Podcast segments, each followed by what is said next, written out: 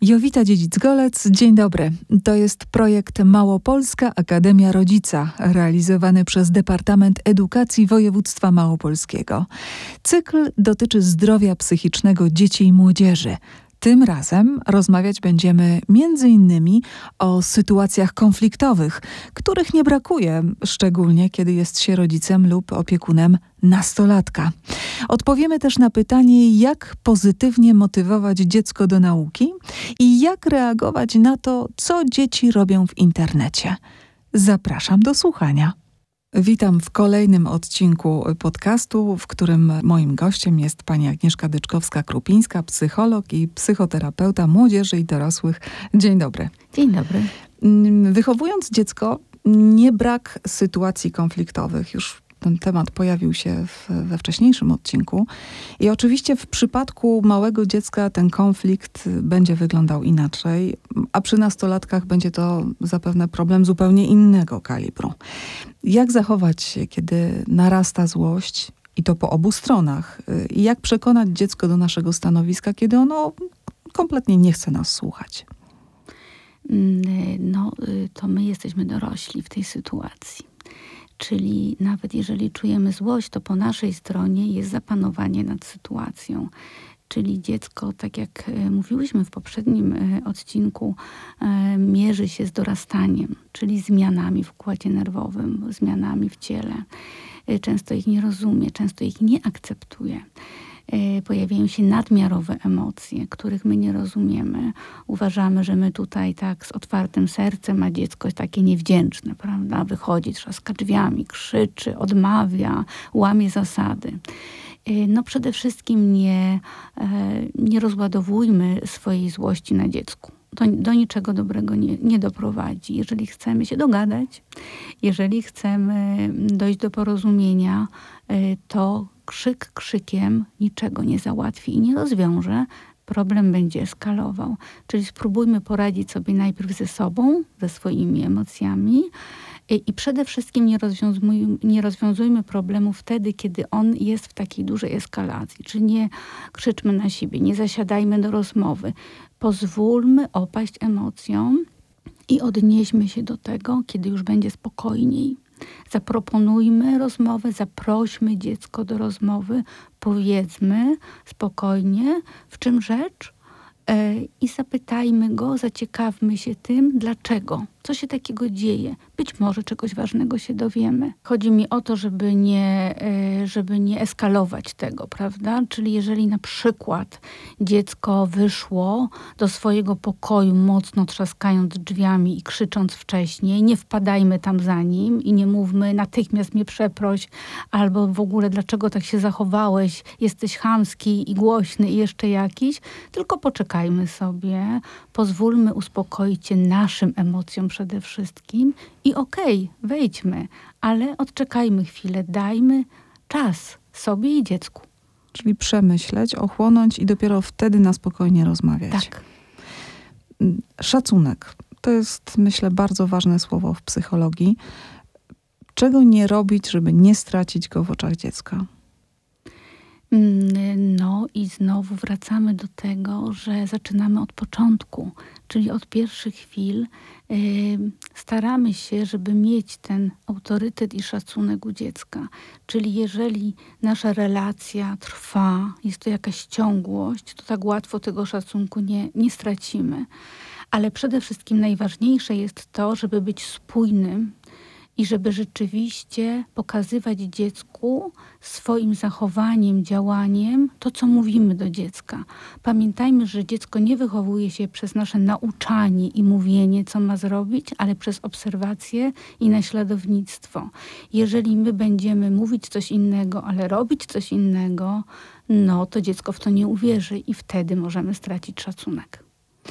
Zaufanie to jest również pojęcie, które wydaje mi się takie kluczowe w psychologii, ale z tym zaufaniem do dzieci mm, to nie jest taka łatwa sprawa, mm, bo każdy rodzic ma chyba na swoim koncie taką sytuację, kiedy dziecko, szczególnie nastoletnie, nadużyło naszego zaufania.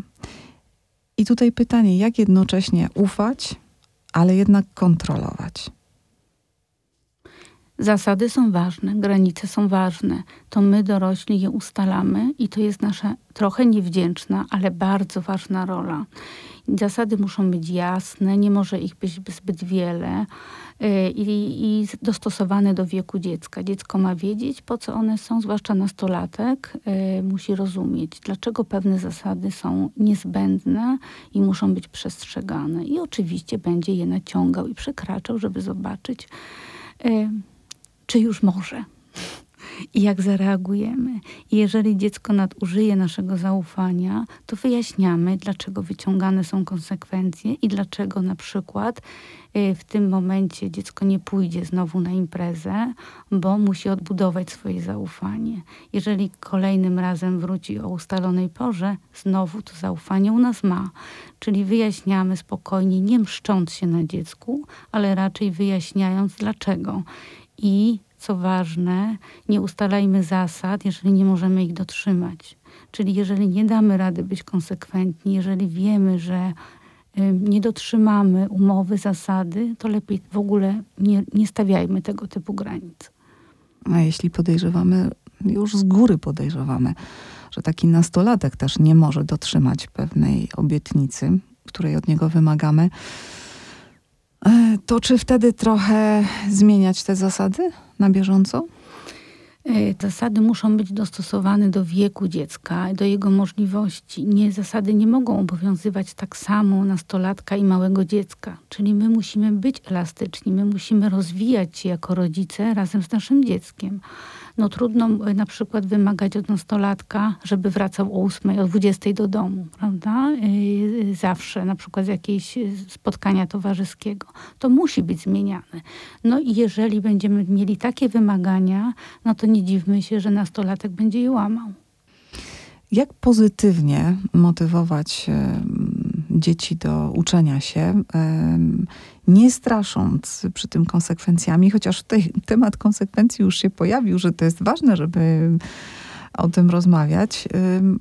Ale każdemu rodzicowi zdarzyło się chyba e, kiedyś powiedzieć, jak się nie będziesz uczył, jak nie poprawisz tej jedynki, to nie przejdziesz do następnej klasy. E, no akurat to nie jest straszenie, tylko naturalna to, konsekwencja. To jest, aha, to, czyli ja to po prostu źle rozumiem.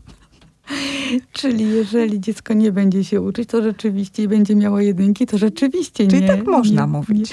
Nie. Y, ja myślę sobie, że to, to, tak żartem, prawda? Natomiast rzeczywiście i w wielu niezależnych, wieloletnich badaniach psychologicznych y, wyszło, że najbardziej wzmocnienia pozytywne działają. Czyli może nie tyle y, y, właśnie mówienie w ten sposób, może nie ma to, co tego podkreślać, a bardziej zachęcać do wysiłku intelektualnego, pokazywać dziecku znowu od najwcześniejszych lat, jak fajny jest wysiłek intelektualny, jak może być przyjemne uczenie się i satysfakcja z tego, że się nauczyło.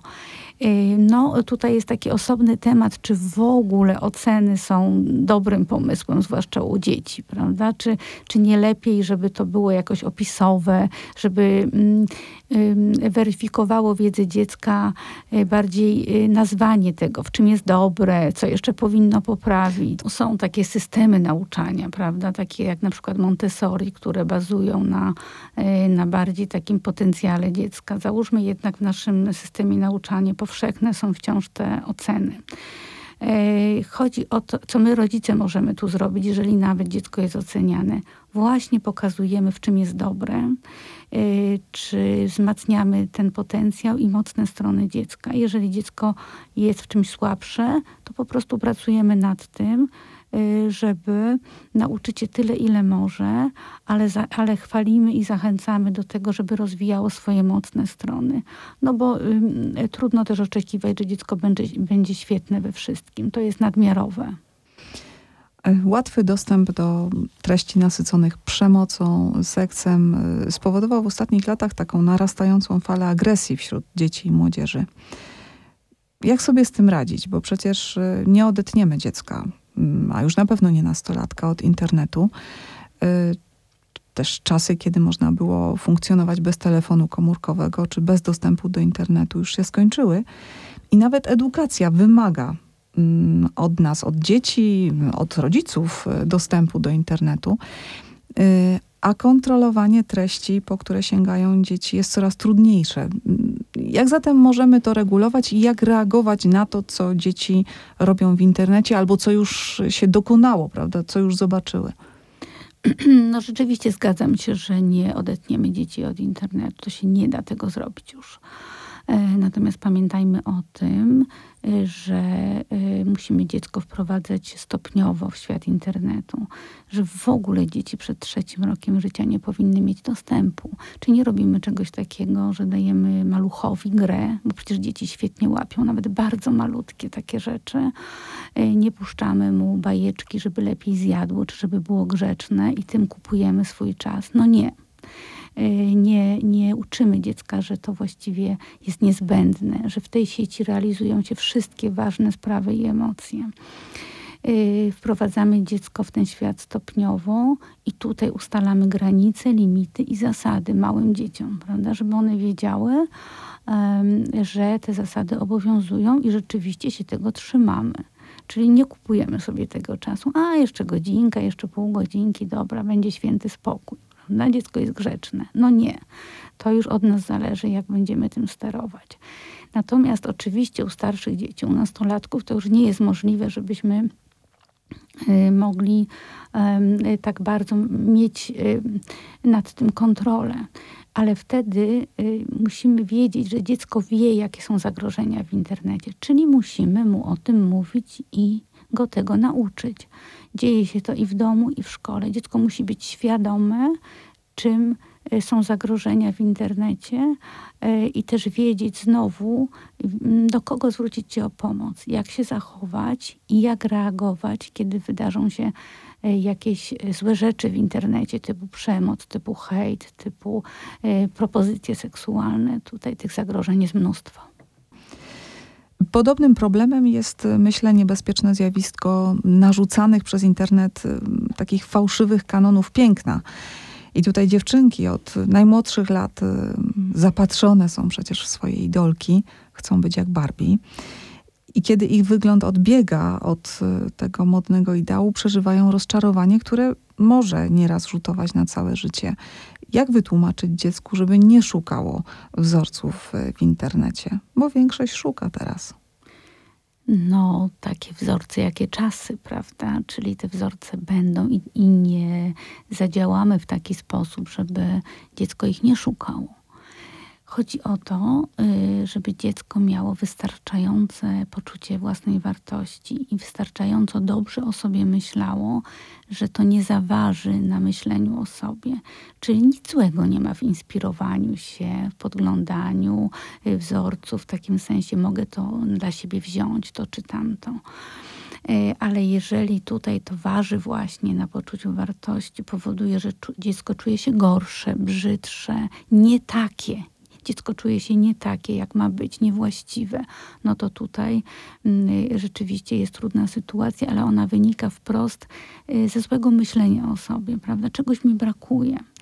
No inna sprawa, że te y, wzorce oczywiście są nieprawdziwe, prawda? Tutaj myślę i o Photoshopie, i o realnym poprawieniu urody, i o dążeniu do ideału, i o takich wzorcach, prawda, chociażby związanych z zaburzeniami odżywiania, i odchudzaniem się. E, I tutaj no to ten kontakt realny z dzieckiem jest szalenie istotny. No jeżeli dziecko ma zainteresowania swoje, jeżeli właśnie powtórzę, myśli o sobie dobrze, jeżeli myśli o sobie, że jestem, jestem fajna i mogę coś sobie tutaj e, zrobić dla siebie, coś poprawić, czym się zainspirować, to jeszcze nic złego. Ale trudno jest uświadomić e, takiemu młodemu człowiekowi, że ważniejsza jest samoakceptacja niż lajki za zmanipulowane zdjęcie, bo to równoległe życie w wirtualnym e, świecie no, doprowadziło do tego, że mm, młodzież e, po prostu lubi zmieniać siebie w tym drugim swoim równoległym życiu. Jeżeli dziecko ma swój realny świat, czyli ludzi, którzy go jakoś wspierają, lubią, spędzają z nim czas. Myślę ludzi, bo myślę zarówno o środowisku rodzinnym, y, o rodzicach, rodzeństwie, ale też rówieśnikach i innych y, grupach i y, punktach odniesienia w takim życiu społeczno-rodzinnym dziecka, no to wtedy nie przeniesie się do internetu Czyli to może będzie trochę równoległe, e, trochę tam będzie może zaspokajało jakąś próżność e, gdzieś tam, trochę połechtają te lajki, ale nie będzie uzależniało myślenia o sobie od tego, że mnie lubią, bo zalajkowali więcej czy mniej. Po prostu będzie to przyjemne i fajne. Wszyscy jesteśmy trochę próżni ale jeżeli dziecko się całkowicie przeniesie do tego świata i on będzie punktem odniesienia, no to wtedy rzeczywiście jest problem. Zaburzenia psychiczne wśród y, dzieci i młodzieży to oczywiście jest bardzo y, ważny problem, który wymaga powszechnej dyskusji, świadomości wśród zarówno dzieci, jak i rodziców. Ale takim osobnym i myślę niepokojącym zjawiskiem jest też epatowanie wyimaginowanymi zaburzeniami w celu zwrócenia na siebie uwagi. Jak to odróżnić, żeby przypadkiem nie zbagatelizować prawdziwego, poważnego problemu? Y, no jeżeli dziecko epatuje i wymyśla jakieś zaburzenia y, psychiczne, żeby zwrócić na siebie uwagę, no to ja myślę, że już jest problem. Y, czyli to jest dla nas sygnał, że coś się dzieje takiego, że dziecko w naturalny sposób nie potrafi zwrócić na siebie uwagi, nie powiedzieć, że potrzebuje cię, potrzebuje twojej uwagi, y, mam jej za mało, albo coś się takiego dzieje w moim życiu teraz, że właśnie potrzebuje jej więcej. I jeżeli dziecko ucieka się do takich metod i środków, to myślę sobie, że to już jest moment, kiedy musimy się temu przyjrzeć, czy to jest realne, czy nie. Czyli to wymaga rzeczywiście naszego skupienia, zainteresowania, nie tylko zaciekawienia, zaciekawienia również, ale tego, żeby zobaczyć faktycznie, co się dzieje, bo jest to jakiś ważny sygnał, za którym może rzeczywiście kryć się realne zaburzenie, ale też jakieś ogromne wołanie o pomoc. Czyli myślę, że taką puentą tutaj powinno być to, że nie ma wyimaginowanych problemów. Może może po prostu dotyczą czego innego e, i są innym problemem, ale, ale zawsze powinniśmy być czujni i zwracać uwagę. Tak, to nie, niekoniecznie musi być jednostka chorobowa, ale, e, ale może oznaczać tyle, że dziecko potrzebuje naszej uwagi i wsparcia. Bardzo dziękuję Pani za szalenie e, ciekawą i myślę pomocną dla rodziców i opiekunów rozmowę. Dziękuję. Ja także dziękuję. A Państwu dziękuję za wysłuchanie czwartego już podcastu z serii Małopolska Akademia Rodzica, czyli projektu realizowanego przez Departament Edukacji Województwa Małopolskiego. Cykl dotyczy zdrowia psychicznego dzieci i młodzieży i mam nadzieję, że pomoże nam, rodzicom, opiekunom, zrozumieć wiele istotnych problemów. Zapraszam też na kolejne podcasty, w których moimi gośćmi będą eksperci w dziedzinie psychiatrii. Poruszać będziemy tematy związane m.in. z poczuciem zagrożenia, fobiami i lękami, uzależnieniami i poważnymi chorobami psychicznymi u dzieci i młodzieży. Proszę posłuchać, warto. Jowita Dziedzic-Golec.